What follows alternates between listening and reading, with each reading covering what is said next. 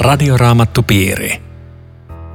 Tervetuloa Radioraamattupiiriin ja apostolien tekojen lukuun 20. Kanssasi keskustelevat pastori Erkki Jokinen sekä Akasiasäätiön työntekijä teologian maisteri Riitta Lemmetyinen. Minä olen Aino Viitanen ja tekniikasta vastaa Aku Lundström. Paavali on juuri selvinnyt Efesoksen mellakasta, mutta jatkokaan ei kovin valoisalta näytä, vai mitä? Niin, e, e, heti alussa kerrotaan salahankkeesta.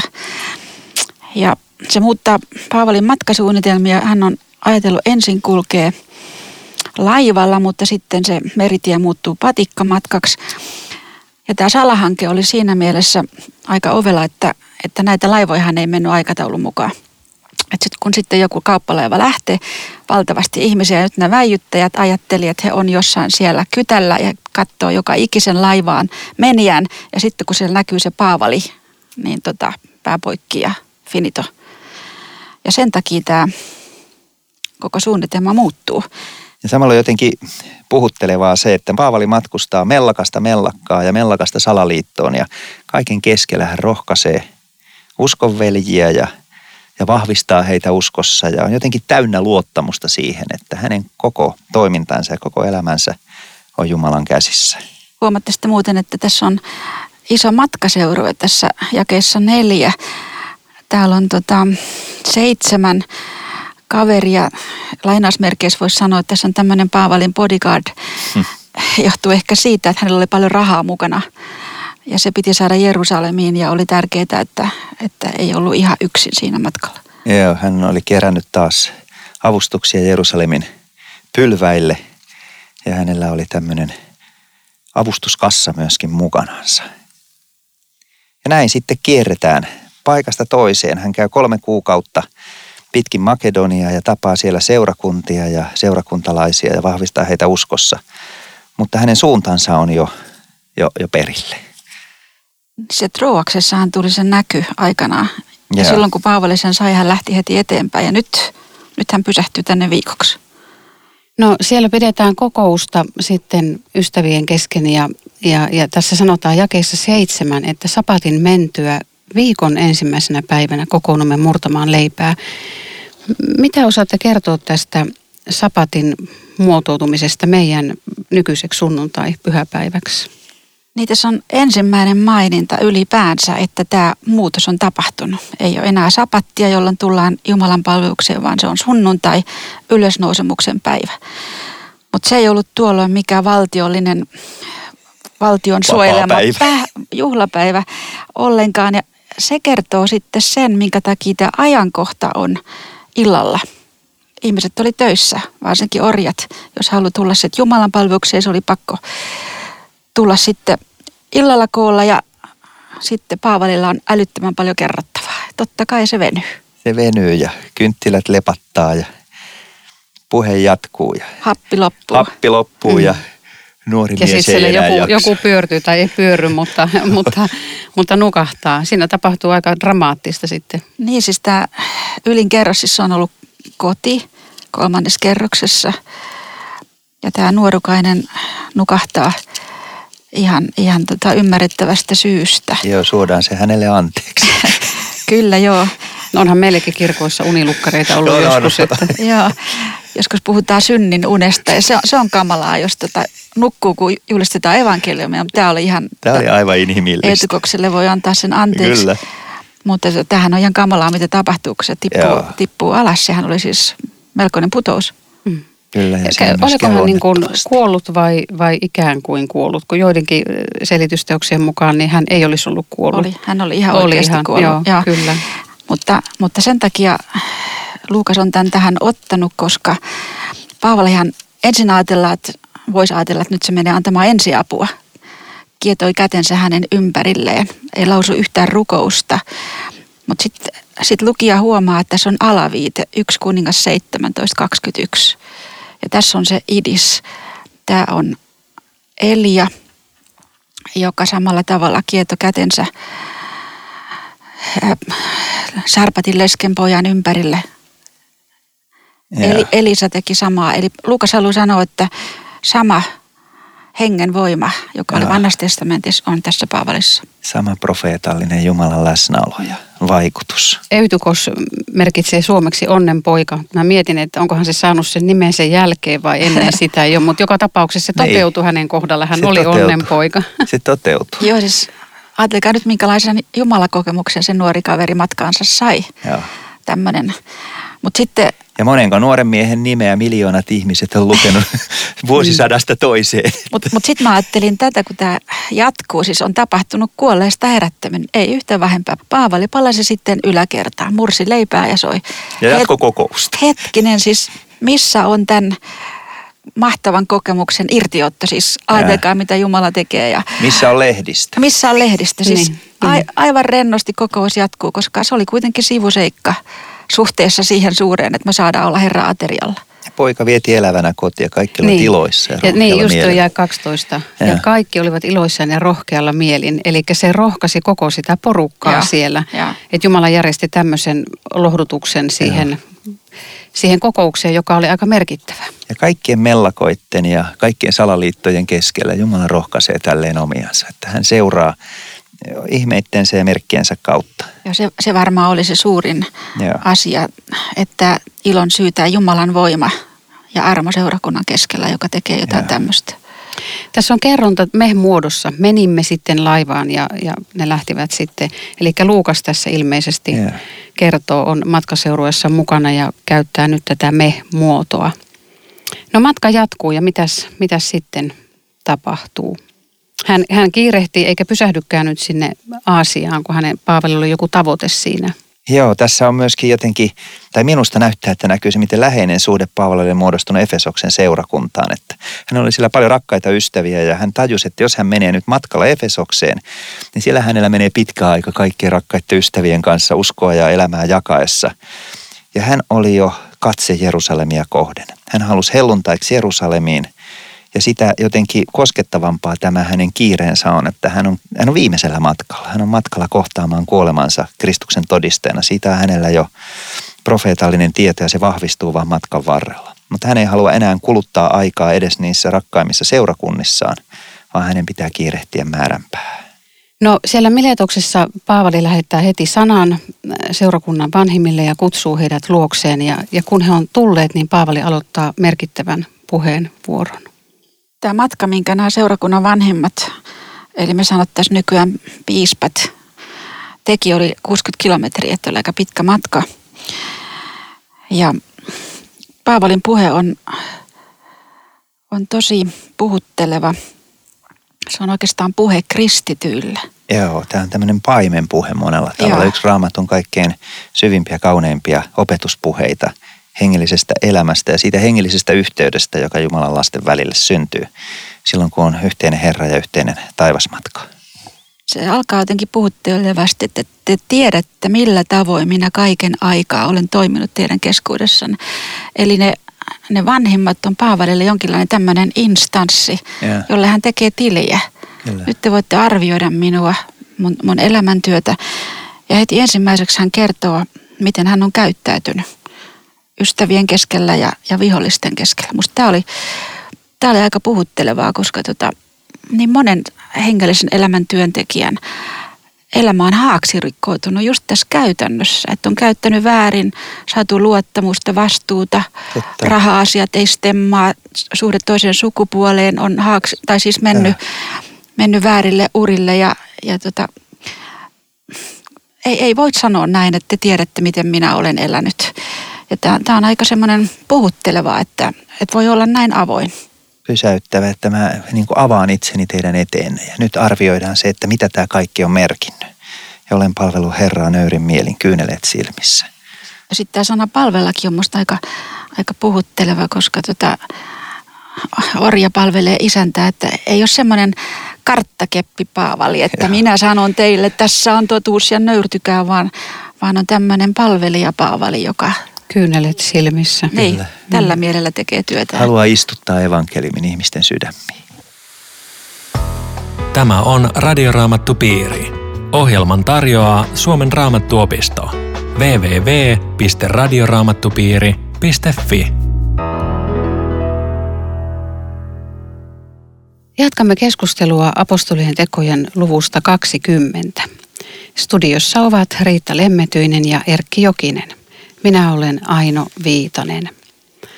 Paavali on pitämässä siis jäähyväispuhettaan Efesoksen seurakunnan vanhimmille ja hän kertoo siinä, kuinka kyynelet silmissä hän on nöyrästi koittanut julistaa evankeliumia. Nyt jakeesta 20 eteenpäin, mä voisin lukea vaikka tuon jakeen 20. En ole vaiennut mistään sellaisesta, mikä on teille hyödyksi, vaan olen julistanut sanaa ja opettanut teitä sekä julkisesti että kodeissanne. Tässähän Paavali käy selvittämään sitä, mikä hänen työnsä ydin on mm. ollut. Hän ei ole vaiennut mistään. Se kertoo, että hän ei ole ollut pelkuri, mikä on ihmiselle hyödyksi.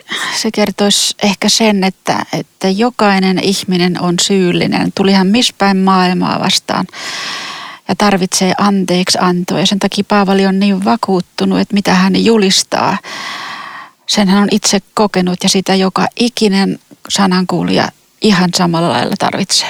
Joo, vaikka hän lähtee ihmisten tarpeista, niin hän pitää niistä tarpeista, niin kuin, hän pitää ne tärkeysjärjestykset. Tärkeintä, mitä ihmisellä voi olla, on se, että hän tulee selville siitä, miten hän löytää yhteyden Jumalaan ja, ja miten hän pelastuu.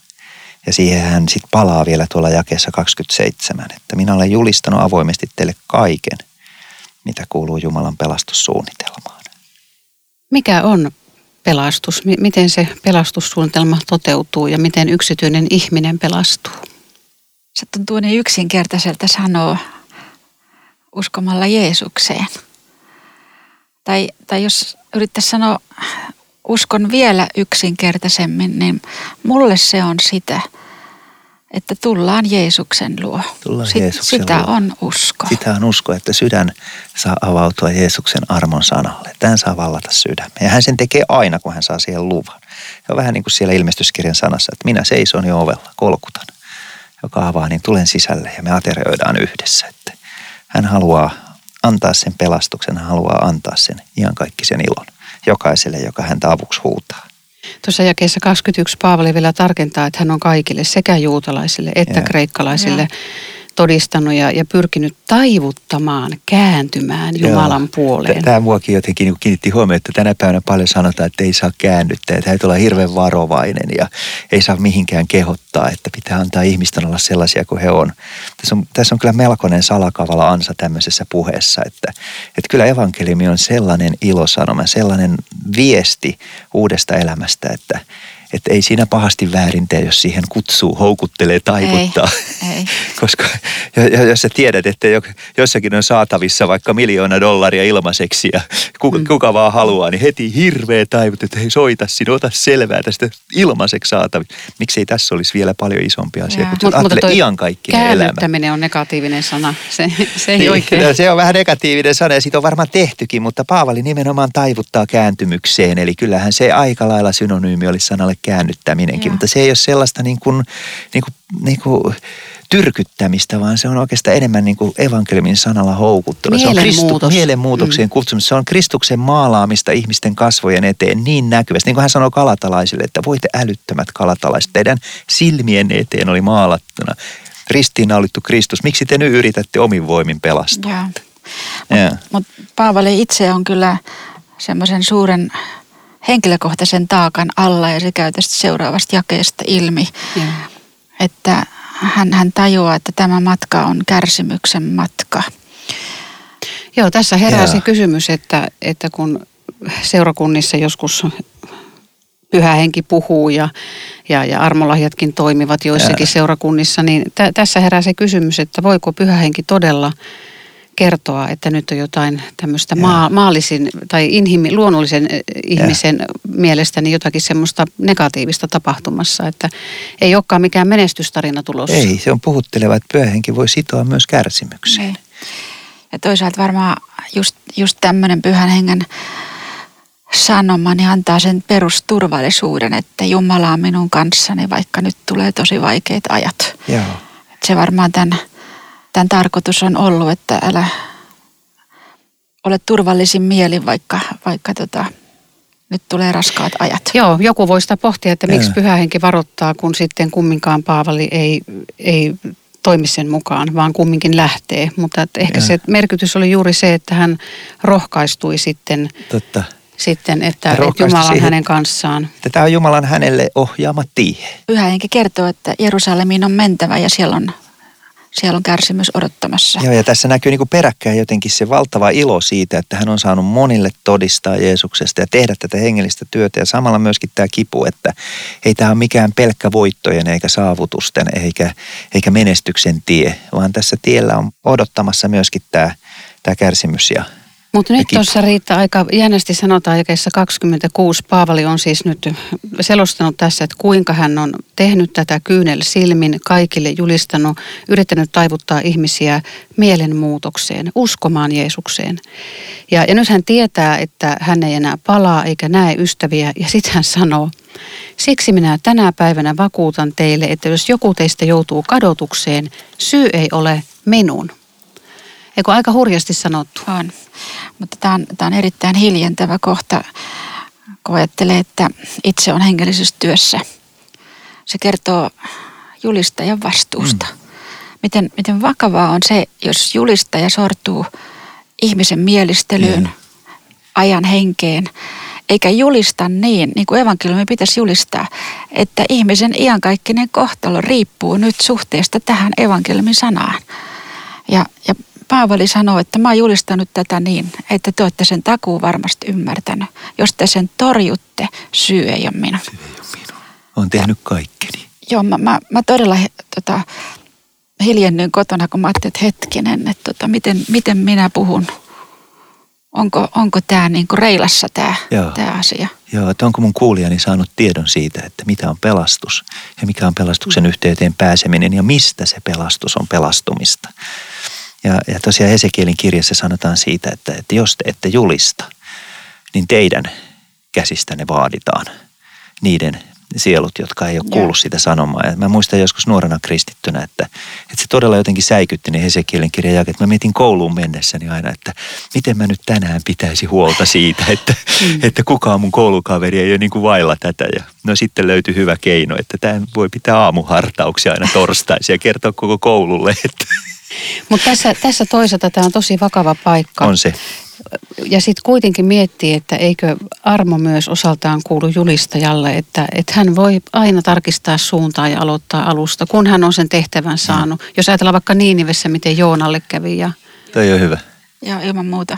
Mutta siis, että se sana, minkä hän sanoo, että se, se tarjotaan ihmiselle Jumalan sanana, joka pitää ottaa vakavasti. Se ei ole, se ei ole julistajan sanaa. Hän ei viihdytä. Ei, hän ei Joo. viihdy nimenomaan.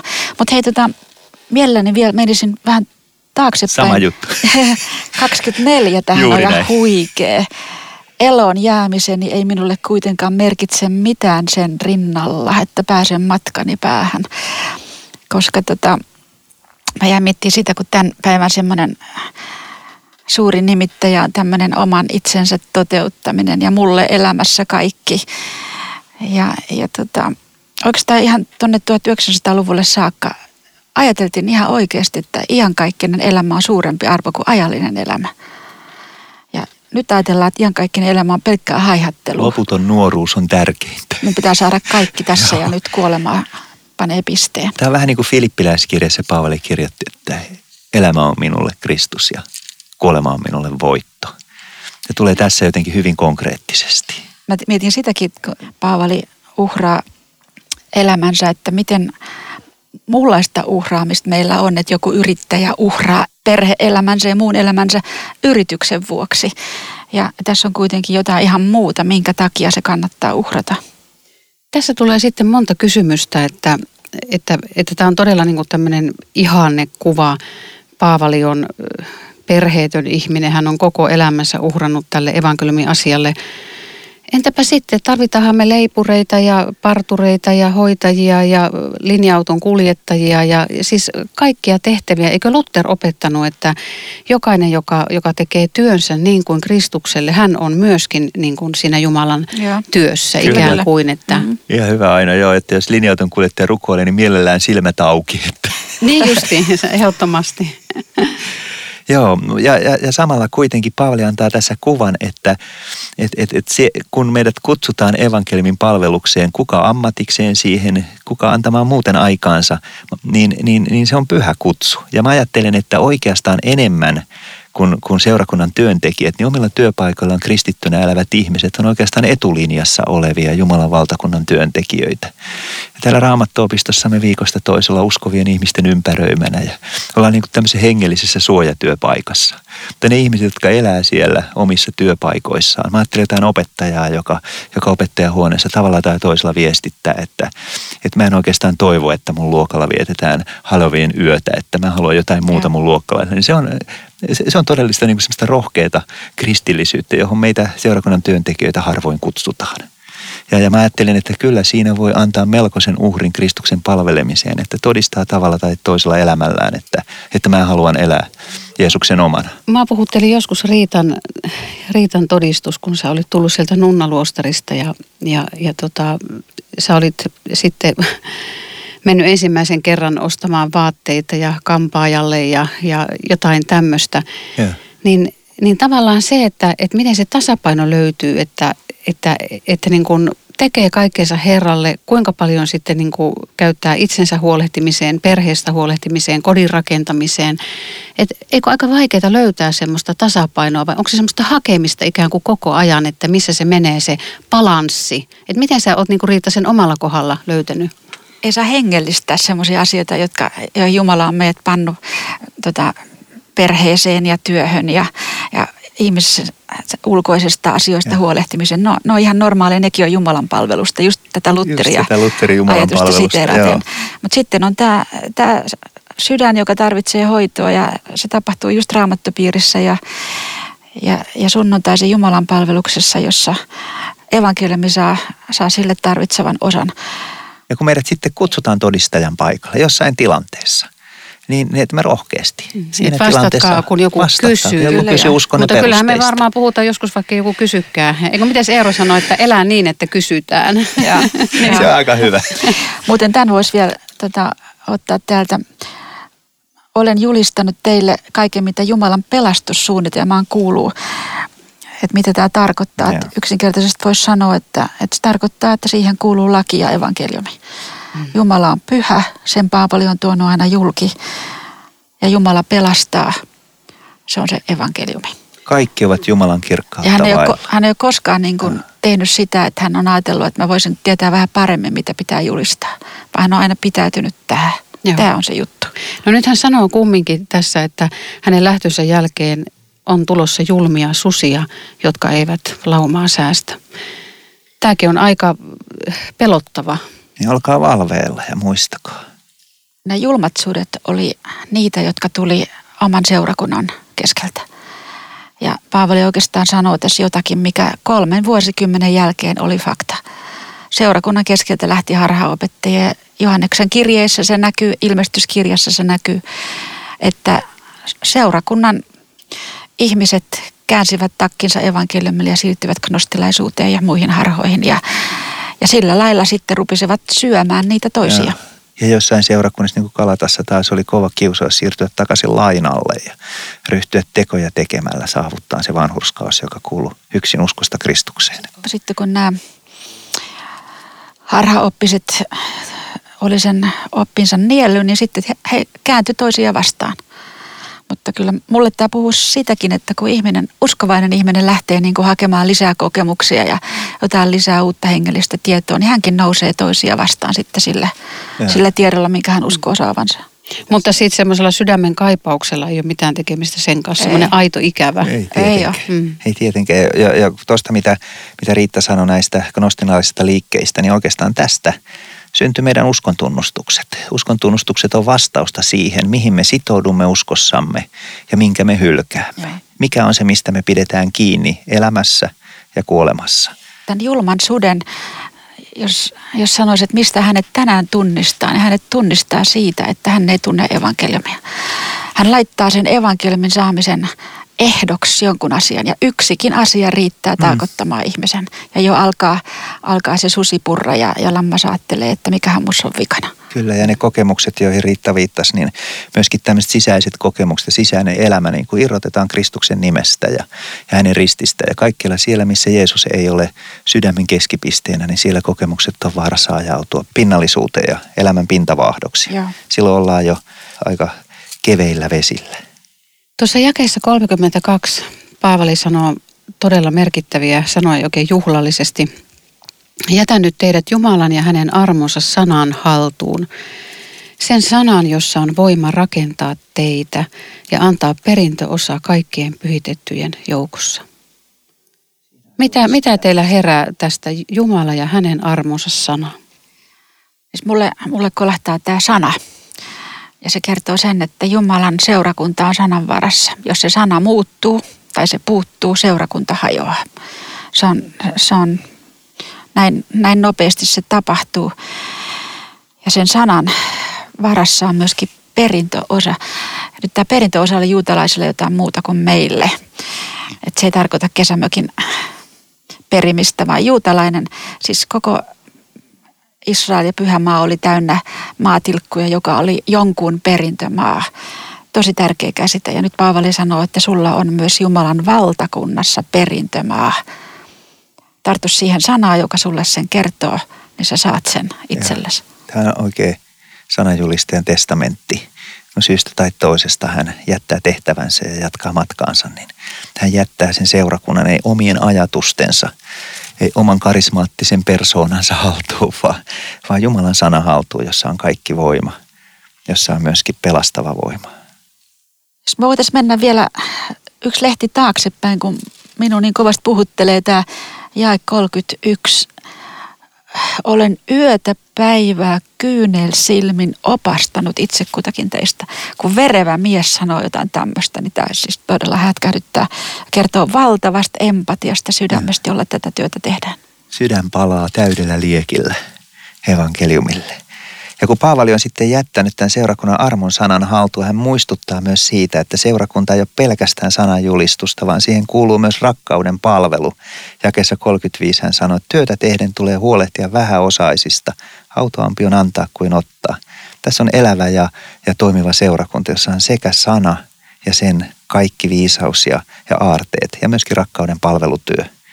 Ja sitten Paavali hyvästelee seurakunnan ja, ja, ja he ei enää tapaa. Radioraamattupiiri. Onneksi kaikilla kristityillä on ihana ja autuas jälleen näkemisen toivo. Tässä oli kaikki tänään. Kiitos mukana olosta.